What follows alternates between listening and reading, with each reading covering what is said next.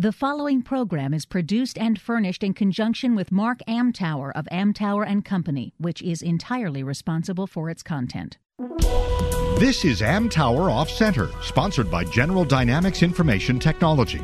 Every week, author, speaker, consultant Mark Amtower gives you his take on what's going on in the world of government contracting. Amtower Off Center with your host, Mark Amtower. Welcome to Amtower Off Center on FederalNewsRadio.com and 1500 AM. Uh, I'm Mark Amtower. I'm here today with a, uh, uh, a guy who introduced many of the ideas that are now part of the technology marketing ecosystem. He evolved the ideas. Uh, he and his firm were instrumental in the launch of some of the most innovative products in the in the computer age, um, including the first micro processor from Intel, uh, the first personal computer with Apple. Uh, he worked with Genentech. Uh, uh, Lord, the list goes on. Lotus, Microsoft, National Semiconductor, Silicon Graphics, 3Com. Regis McKenna is an icon in Silicon Valley to the point where the San Jose Mercury News included him on the list of 100 people who made Silicon Valley what it is today and it's arguable that uh, that you know he he helped make Silicon Valley. Period. Regis, welcome to the show. Thank you, Mark. Good to be here. Thanks for thanks for joining me. I mean, uh, we we've been swapping emails for a few weeks, and, and I'm glad we could set it up. So, uh, I, yeah, I, I was doing some research, and for some reason, it stuck in my mind that Peter Drucker came up with the idea or the phrase that marketing is everything. And you know, I go through my my Drucker books, and I'm I'm thinking this is wrong.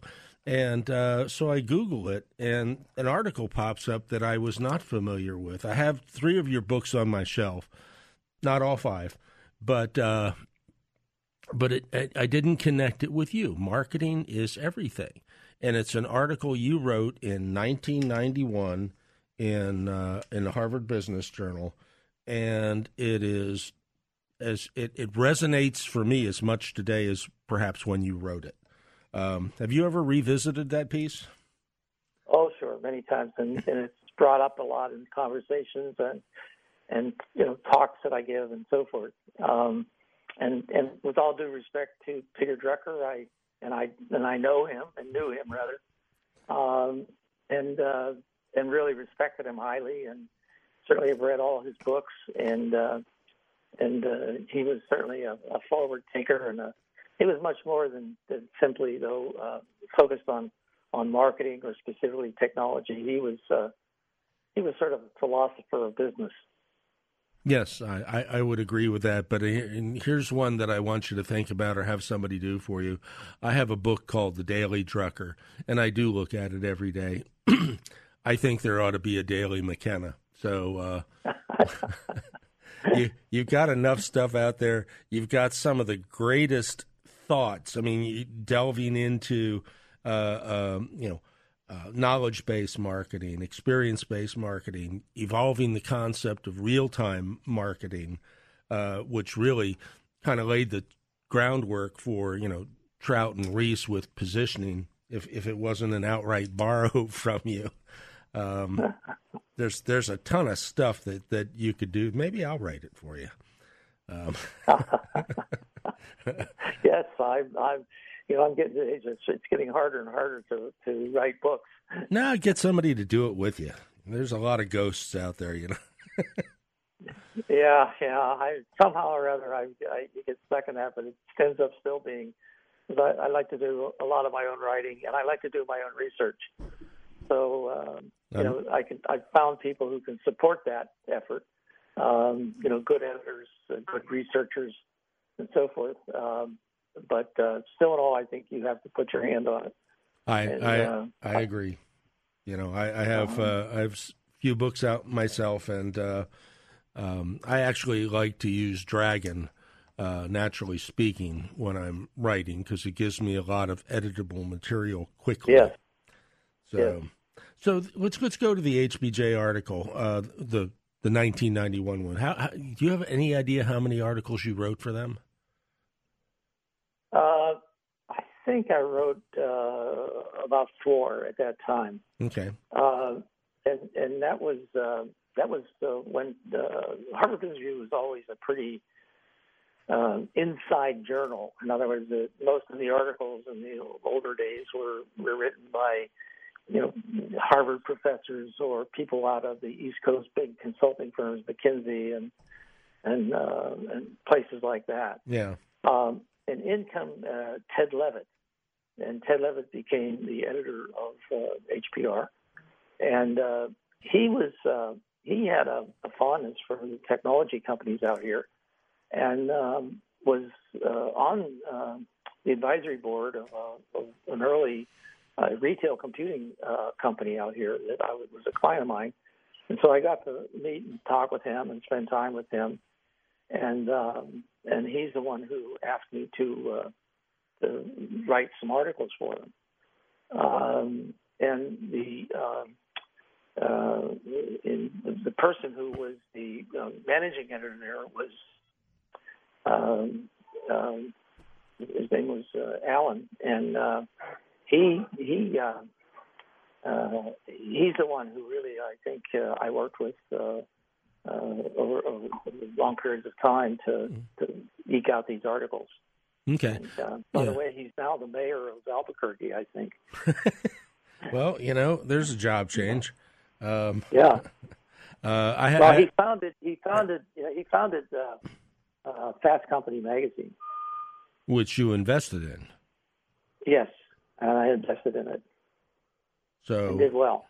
Well, yeah, I mean, I, I remember when Fast Company used to be about three quarters of an inch thick, and probably half of that or more was ad space. So they must have been uh, doing extremely well back in the uh, mid to late '90s and early 2000s. Uh, yeah, yeah. Well, Fast Company was a new idea, and, it, and I think it's still doing very well. Okay. Um, and uh, but uh, the original uh, investors came out of Harvard Business Review, and uh, they sold it, and um, and you know went off and did other things, and um, that that's uh, you know I think uh, that's uh, where it is today. But uh, back then, um, it, it, it focused a lot on startups and small companies, and they had workshops and seminars around the company. So they had turned the sort of a magazine into an experience um, for the for the users in you know in the marketplace. I remember the conferences, but uh, let's go back to that HBJ article. In the article, you discuss both knowledge based marketing and experience based marketing, but you evolved that into a discussion of the new marketing uh, that wasn't marketing, but but um, aimed at really getting the consumer involved. How, how'd you make that leap? Uh, one of the things I like to say is just like technology, nobody really makes these great leaps. It's always incremental change, um, and uh, you know, and you do it increment. You know, several books before, and um, I'm a student of of, of everything, and uh, so reading broad ranges of, of books on business, on culture, on society, on changes in technology, and then be close to the technology. I've I've been involved with uh, you know uh, personally involved in always at least you know half a dozen companies I sit on the board of. Uh, a lot of them in uh, in uh, enterprise marketing or enterprise software and things like that, which are sort of the, the infrastructure or the understructure for how the modern marketing has uh, has achieved. And so, you know, a lot of um, you know spending lunches and meetings with uh, a lot of the, the, software engineers and the network engineers and so forth. Um, you, you come away with a feeling that, uh, oh, very early I came away with the idea that marketing uh, is really driven by technology, and um, you know that was true. Um, you know, the, the trains, in, in, you know, when the first railroads changed marketing, it was able to deliver goods to far markets that uh, you couldn't do before.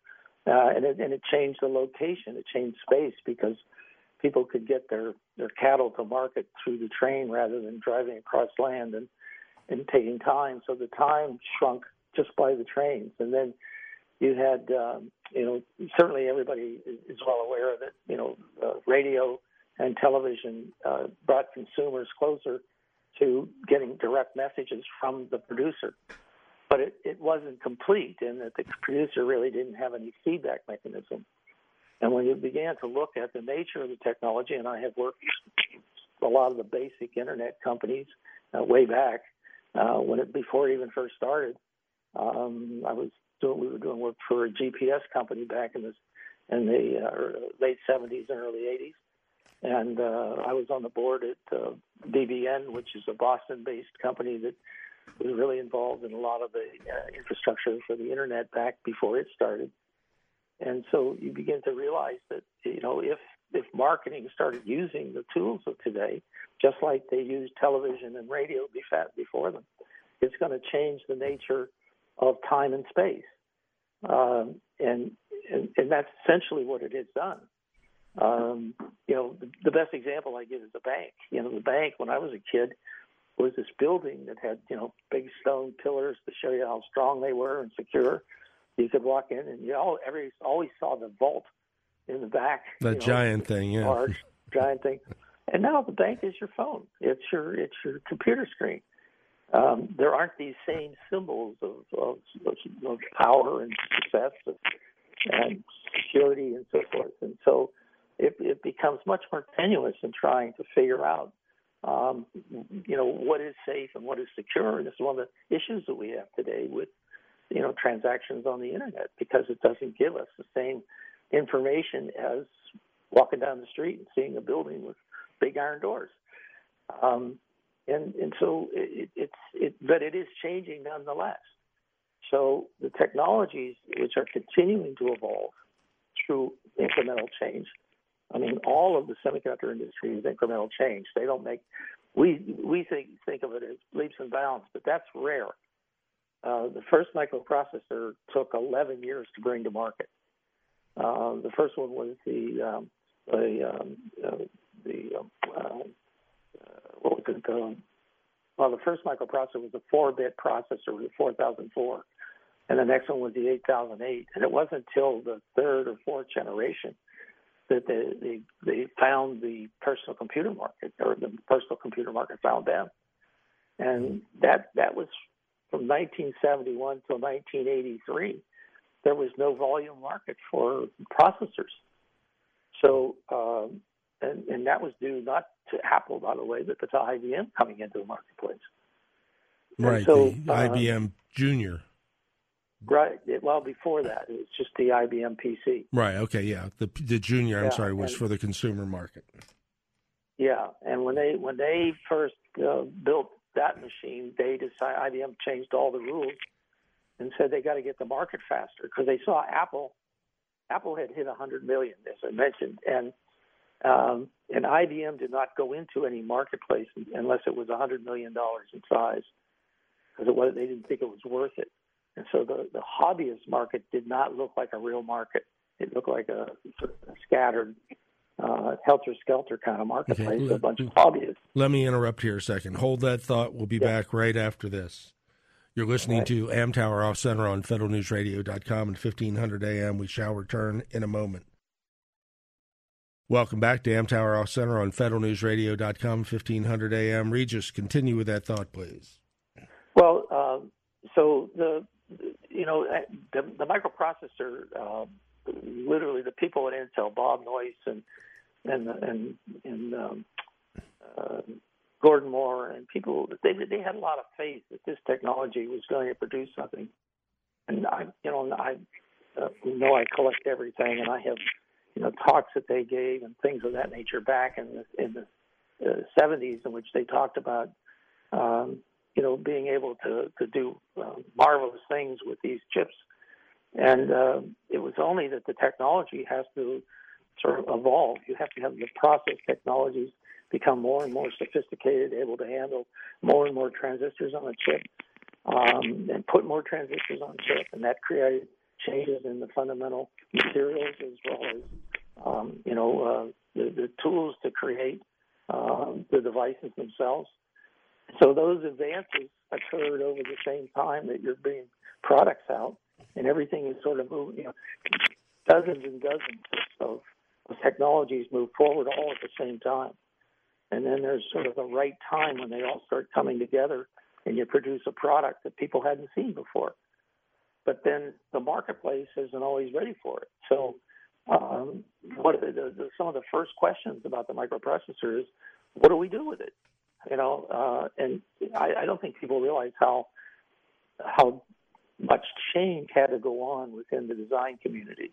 You know, designers actually, you know, uh, sat at, at benches and and with component pickers, they would design on paper what they wanted to do in terms of circuitry, and then they would uh, prototype it on the circuit board. They usually had technicians that uh, that laid out the circuit board and put it together. Then they would test it, and they would go back and change it and so forth. And it was a long process. Well, that all went away, and the microprocessor uh, used microprogramming, so you could design your product by through software, and that made the microprocessor infinitely changeable. That was a radical, radical change, and it and it took a lot of education of engineers. Yeah, but and let, in fact, let, let's let's talk about that radical change in a slightly different way in uh, uh, what was it, 76, uh, Steve Jobs called uh, Intel to find out who did their marketing. It happened to be you. He liked the ads you were doing for them, and uh, you you took marketing in a slightly different direction. You were doing uh, advertisements not for the technical community, but for the potential con- overall consumer community, and you applied that to Apple early on.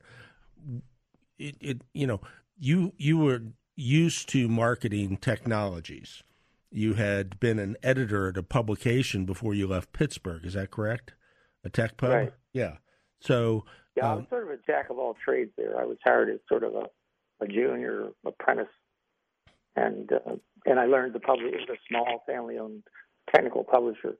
They published four or five magazines, and uh, and were very leading edge magazines, by the way. In the 1950s, they had a magazine called Medical Electronic News. And, um, and, and so, you know, I, I worked there for a couple of years just learning the business. And, um, and they sent me to the West Coast so, uh, when I was quite young to open an office out here in California. In Silicon Valley, what was then not yeah. Silicon Valley. no, it wasn't. So it was actually mostly uh, companies were mostly selling to uh, you know military. Uh, you know, Lockheed was here, and some of the larger uh, there was some telecommunications company. There were vacuum tube companies here. When I came out, um, Eitel McCullough continued to make vacuum tubes. Uh, most of the what we call semiconductor companies were making transistors, and uh, and, and uh, you know that was sort of state of the art at the time. Cool. Um, but you know, let's let's go back to that because you know I, I, I found a Fast Company article, um, oddly enough, that uh, talks about you and your notebooks. Uh, so you have right. these notebooks that go back probably since you at least since you started your company, maybe before.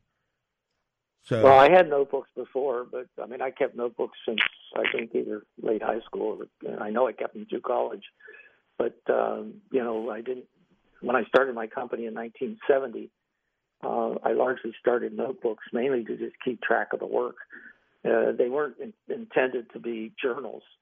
They were intended to simply be notes on what I was encountering. And because I was working, I, I started working. I think my first nine clients were semiconductor companies, and um, and uh, I had worked for semiconductor company too. Actually, sort of at the time revolutionary semiconductor companies um, that um, uh, you know I, I got the and I knew what how, I knew how they were made. I knew what they did. You know, I spent a lot of time. Fortunately, with the bosses that I had, um, they, they looked at the job that I had, which was a marketing services manager, as uh, as as much an external job than an internal job. So uh, uh they you know, uh, particularly Don Valentine, who ended up being the, uh, you know, the, the venture firm of uh, Sequoia. Uh, uh, Don told me to get out in the hell of the road And so I've traveled, to, you know, around the world. I traveled out to countries. I met with customers. I met with salespeople. Uh, I mean, I got a real education simply by spending probably, you know, uh, at least uh, a week or two a month, uh, you know, traveling and not sitting in a, a desk. And that's not wasn't so. That was a very unusual experience for the position that I had, but it, it was really due to people like Don Valentine. Um, and uh, and when I was at the company before that, which was uh, another semiconductor, they were the first MOS company, that really led to the development later on to the development of solid state memories and and uh, the microprocessor. Um, yeah, I, I ran a, a, a technical writing group, you know, writing proposals. Uh, it was largely to aerospace companies and. Um, um, no, that was it. To the DoD and, and aerospace companies trying to get contracts for you know semi-custom work, and um, I had to have a secret clearance, and so I got to I had to you know, read the journals and read the or read the the, the the proposals and so forth. So I got to also know the business pretty well. So I was really fortunate, you know, to have a lot of learning experiences, and I I always enjoyed learning, and so. Um, the, the, the business took me into so many different areas that were fascinating and worth starting.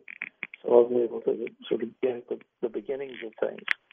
Um, you know, when I when I started, semiconductors were made by hand cutting the patterns on mylar.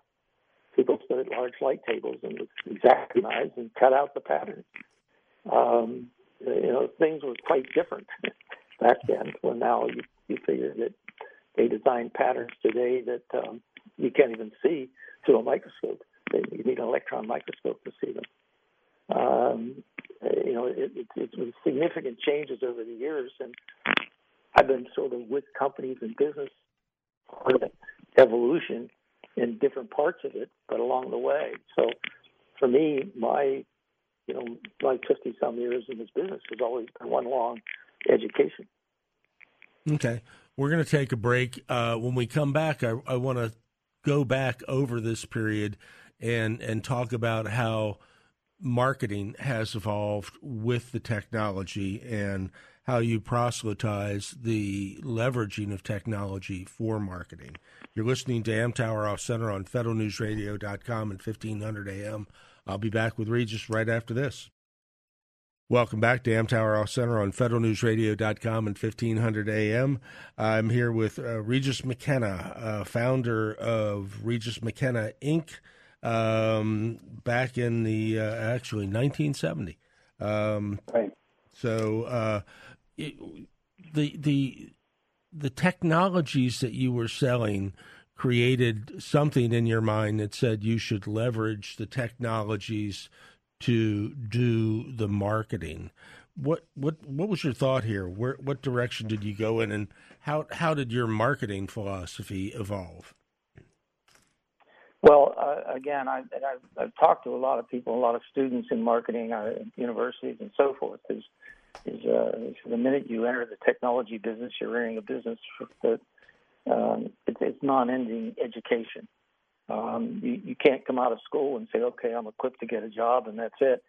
Um, you, you really have to keep up with the technology because um, it, it, it's, it's changing so rapidly. Um, and you can just think about the, the technologies today that, have, that are coming at us that are, that are having impact on on the market, on the consumer, and on marketing itself. Uh, the geographic expansion of the internet has brought in the last uh, 10 years, uh, you know, about four to five billion more people into the into the world of, of market possibility. Uh, social media itself, we know the turmoil that goes on there, that has a, the influence, a daily influence on markets, consumers, and producers as well. Uh, mobile smartphones, so you deliver the services to that little window in your in your phone and you deliver it anywhere, anytime, any place. Uh, that means improvements in, in you know, not only communication but in the bandwidth that you know that allows you to do. We go from text to video to you know virtual reality. Uh, intelligent apps that uh, you know gather information on you while you're gathering information on them. Uh, so it's simultaneously learning on, on both the producer and the consumer. The Internet of Things is going to track everything from your automobile to your, you know, the utilities in your home and uh, and, and so forth. Uh, and so you could do service type of activities or usage types of monitoring. The cloud enables you to access all those services anywhere, anytime, because it's now uh, can become universal.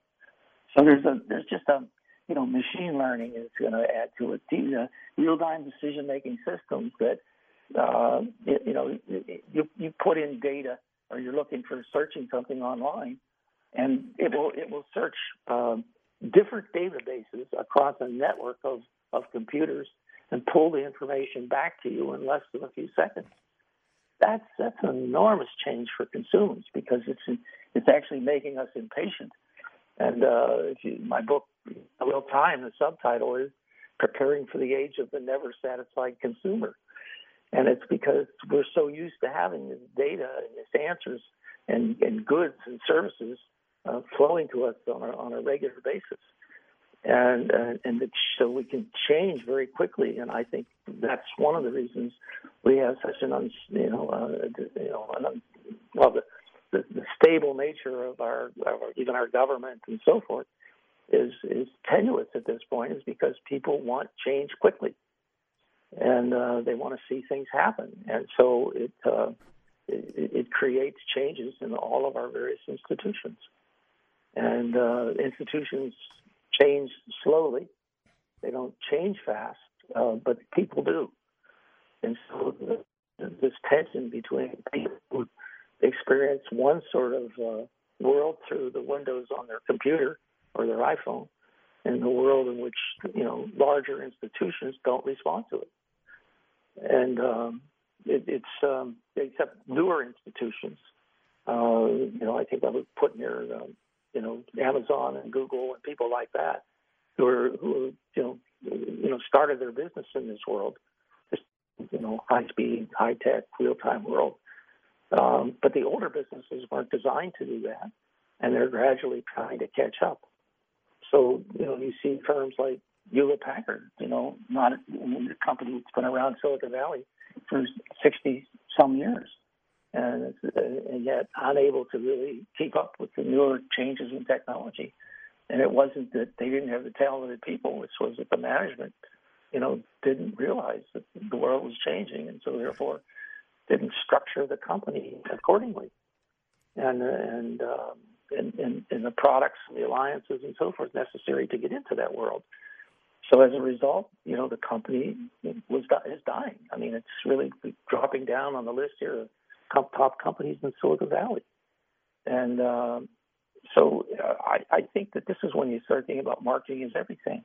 It's not just uh, a function. It's much like uh, we used to consider quality. The quality was everything. That, you know, it was in the, the way you package the product, the way, yeah, the way you design the products, the way you, you know, sell the products, the services you provide, the the you know the way people answer their phones, the way people you know the way you you know show yourself over the internet or you show yourself in terms of conferences and so on. It's it's it's everything you do is seen by the outside world as uh, embodying who you are. And so you can't control that from a little function called marketing inside of a box inside a company. Uh, they have very little responsibility outside of you know running ads and getting press. The responsibilities to how do you change the culture of a company? How do you get everybody in the company to start thinking about uh, customer oriented or how their culture can become come to bear on on creating change in the marketplace. Well, you, you, you mentioned Hewlett Packard and and yeah. you know supposedly and i think it's true they were the original uh, garage based uh, silicon valley success story but you you worked with steve the pair of steves in in 76 and technically they they were in steve jobs parents garage but they were also in woz's apartment and steve's bedroom but you helped create the myth of being the garage based business, how important was that for the viral marketing aspect of where you saw Apple going? You know, I we really didn't use that at all. Um, you know, the fact that they did that and that didn't, I didn't even think. I quite honestly don't even remember thinking about that. Uh, the fact was they came out with a computer, a personal computer, and um, I have to back up again and say the learning experience. When I was working with Intel, I was working with uh, a fellow named John Doerr. John is the managing partner of, of uh, Kleiner Perkins Caufield and Byers. Again, in the area, and John, uh, the product marketing manager at Intel, and this was in the 70s. And John uh, was um, a gadgeteer, and he um, he was building, he was taking an Intel uh, processor, the uh, 8080, I think it was, and putting it on a single board computer. And we got, he and I had planned to, we were bubble wrapping them, putting them in hobby stores and selling them as uh, Heathkits to build your own computer. So we weren't that far from that. And so I got to know the, the, the gadgetry world at that time, or if you will, the hobby world. Um, and then there were two companies that we used as uh, looking for uh, applications of the microprocessor for Intel. There were two companies uh, that were building uh, personal computers, or they weren't called that. They were just hobby computers um, using the 8080 microprocessor. And so, um, you know, I, I, had that experience. So when when Steve, uh, the Wozniak came, they didn't come looking for ads. They didn't know anything about marketing they had an article that they thought if they placed that article in Byte magazine, they'd be able to sell the Apple II, and uh, and maybe do a brochure. And so I actually told them um, their limited thinking. I I couldn't do anything for them. Um, we we laughed, you know, uh, and, um, Steve Jobs kept calling me back. So I met with Steve and I outlined what a total marketing plan would look like. And it would be a, you know, it would involve a, a broader discussion than simply running an ad. It would involve, you know, the the whole company in a whole different way of thinking about how you get into a market and how you grow it and how what kind of, you know, uh, culture you have to have to do that. Now, Steve bought into that big time, and that then I said, then we're going to need money to to finance this. So I introduced him to my ex boss from National, Don Valentine, who had started Sequoia Ventures, and um, and and Don then led him to Markkula, who uh, used to work for him at Fairchild. These were all related, and Markkula came out of uh, Intel, and and Markkula uh, guaranteed uh, a loan for them to buy money to build the Apple II. And uh, and then Don Valentine invested, and, and other people invested, and that gave them enough money to then start this program. So we put it in a social context because that's the, one of the things that I did, and that's what that article in uh, um, in uh, it wasn't Fast Company. It was uh, what was the, the one that you just mentioned before in uh, up, up, no uh, the article on uh, article on on the paper or the marketing plan that I wrote. Uh, it's in my notebook. It's about six to eight pages in my uh, notebook, and it was in December of 1976 that I uh, wrote that marketing plan. Uh, but it covers everything from distribution channels um, to third-party software developers to um, you know getting a whole inf- together behind behind the product and not thinking about it as just a promotional. Because what do you promote? You have you promote a product that no one ever heard of before that no one knows how to use or out there. So it's like uh, bringing something out and people go, what am I going to do with it? That's the first question. What will I do with it?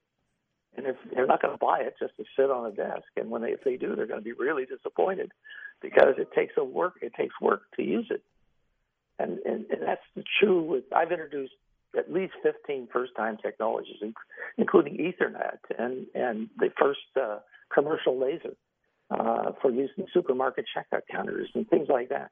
You can't just put them on the market. You have to educate people about what that technology is all about and how it fits into their business or into their life. And so the first programs were always aimed at educating the marketplace. Okay. We're going to take our uh, last break. You're listening to Amtower Off Center on federalnewsradio.com in 1500 AM. When we come back, we're going to discuss the impact of Web 2.0 on the marketing landscape.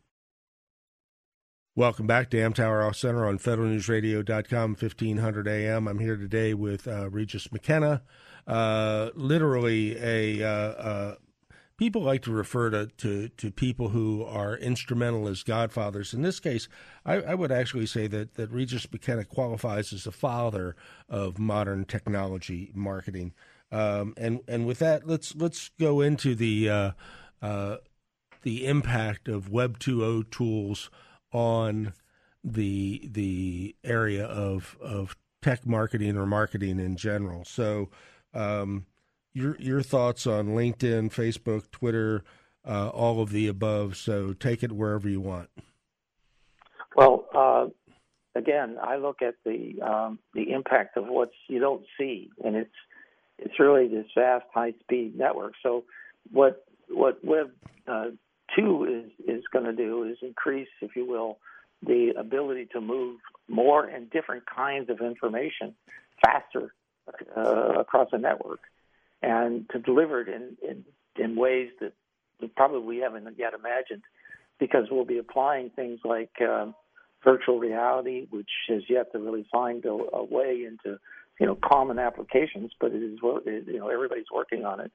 Um, and and uh, you know, machine intelligence is becoming more more important. So the use of these sort of you know abstract terms that that come into them um, uh, blockchain and so forth are, are all uh, ways of, of creating um, vehicles for different sorts of uh, or different expansions of the bandwidth and the use of that, that additional bandwidth and speed to create services that, inter- that you can interact with almost immediately.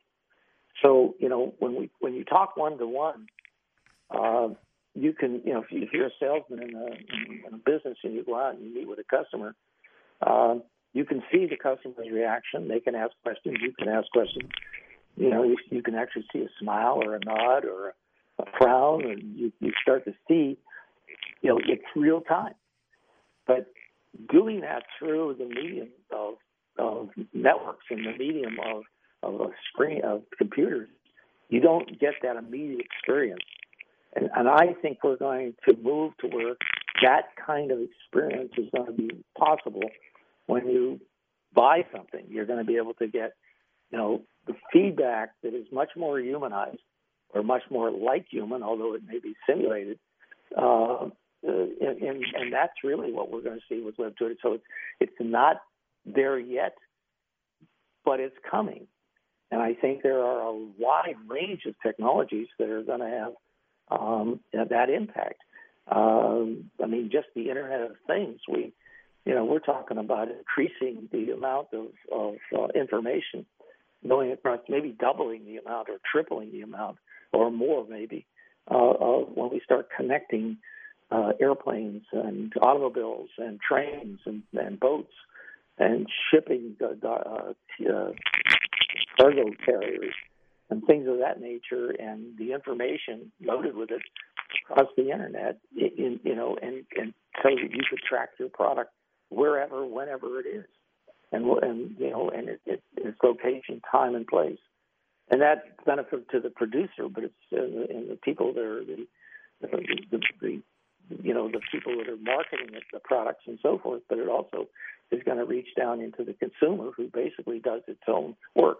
And you think about it, um, the I think FedEx does this the best. I used to say that, um, you know, when I remember FedEx was a client of ours some years ago, and um, you know it was amazing when you you know they would would call up and they would tell you where's my package or how do I send a package here or you call up to order a, a, a truck to come pick it up those kinds of things.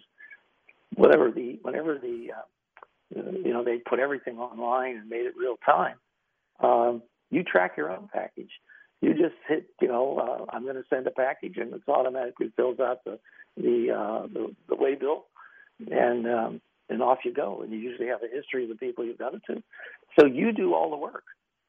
And I think that's, if you think about it, that's what's going to happen in a lot of businesses, particularly consumer-facing businesses, is that the the, uh, the customer's going to do the work, and it's all going to be handled by a, a, a vast network of intelligent um, systems, and and the the um, Web point two is really just a, another incremental change in a component in that system.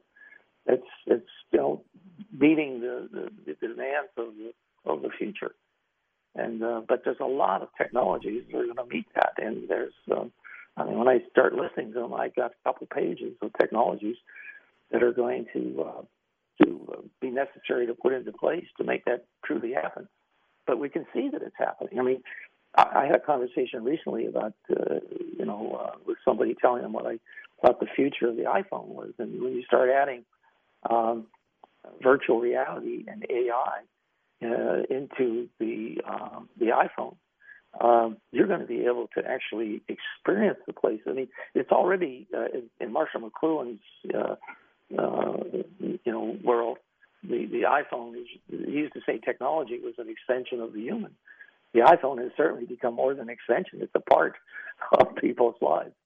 Uh, you can't leave home without it, and uh, and and so when you start adding this, this sort of experiential um, uh, capability into the screen and into the depths of the of the, the technology behind it, you you're going to see um, uh, you're going to get people even more engaged. I mean, people are going to walk into more walls and out into traffic more than we ever thought.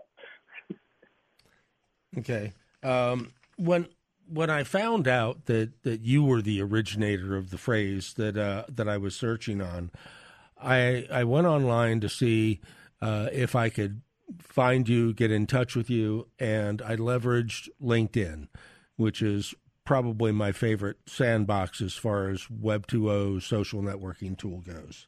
Um, right. And you responded pretty quick. How how how often do you do you use LinkedIn? Do you use Facebook? Are you on Twitter? Yeah, I don't. I don't actually use Twitter very much. I, I read Twitter, but I don't use it. Um, I don't think I've sent three tweets in my whole life. Um, and uh, I don't think I can say anything in the limited number of words that uh, that you're required. But um, I do use uh, LinkedIn because it uh, it has a multiple purpose. I sit on boards. You're looking for uh, with companies. You're looking for people, or you uh, uh, just about everybody is on there, and it's a it's a pretty. So far, it hasn't been tainted with a lot of the problems that we've seen uh, with Facebook. Um, I think Facebook it's uh, it's the problem of the noise level of uh, of the junk mail that you get or the junk notices that you get that um, I've actually uh, don't use it as much as I used to. I also uh, used to use it to uh, sort of keep in touch with my kids and my grandkids. They don't use it anymore.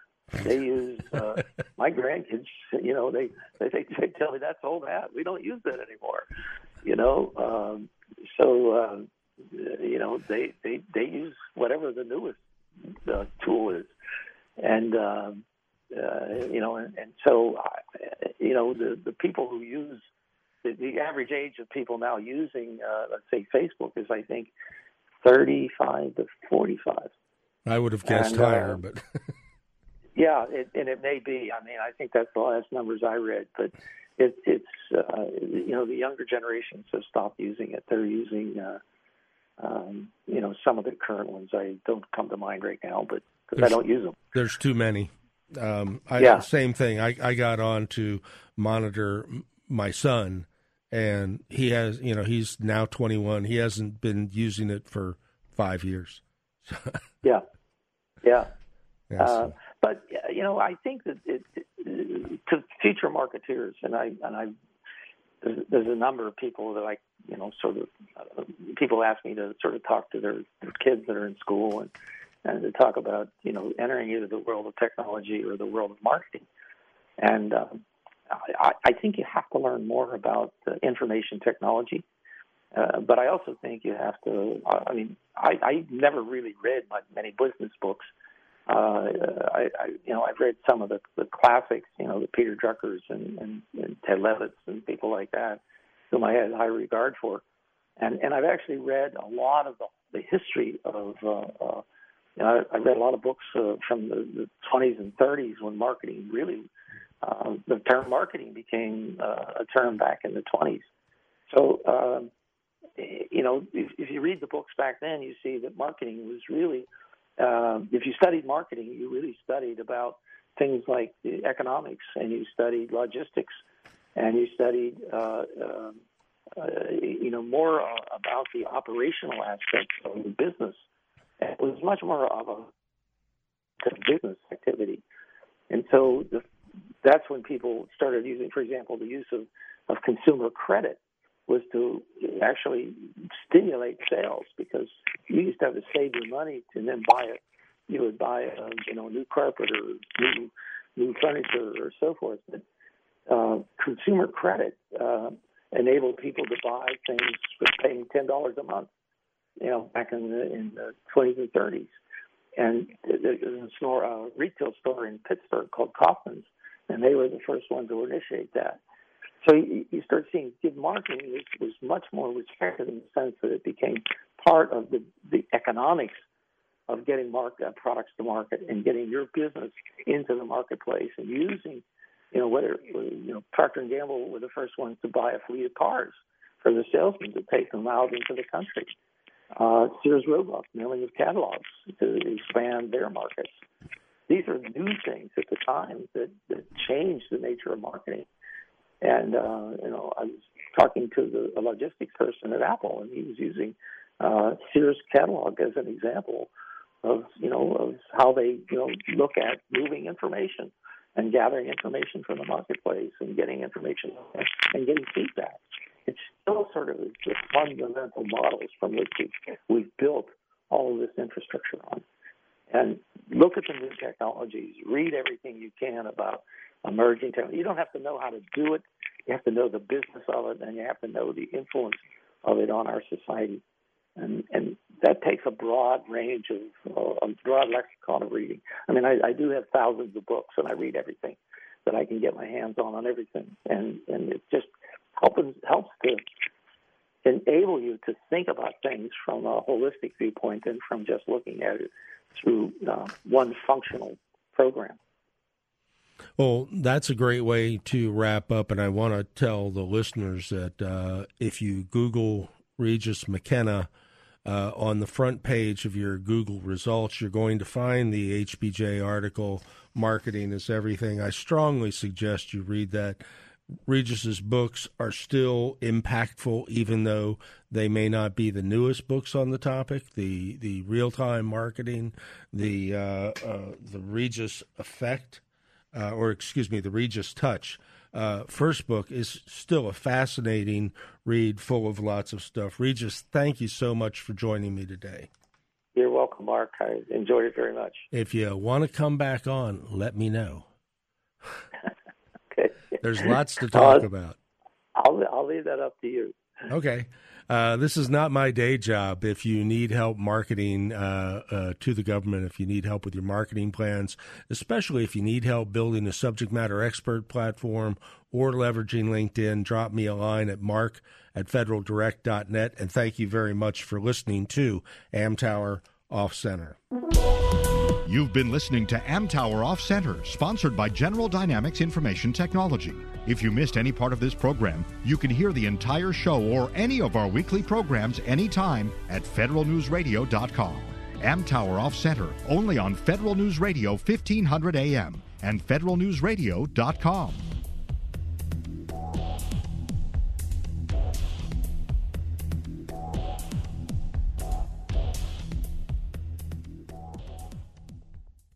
Get 30% shorter average wait time when you buy and book online at discounttire.com. Discount Tire. Let's get you taken care of.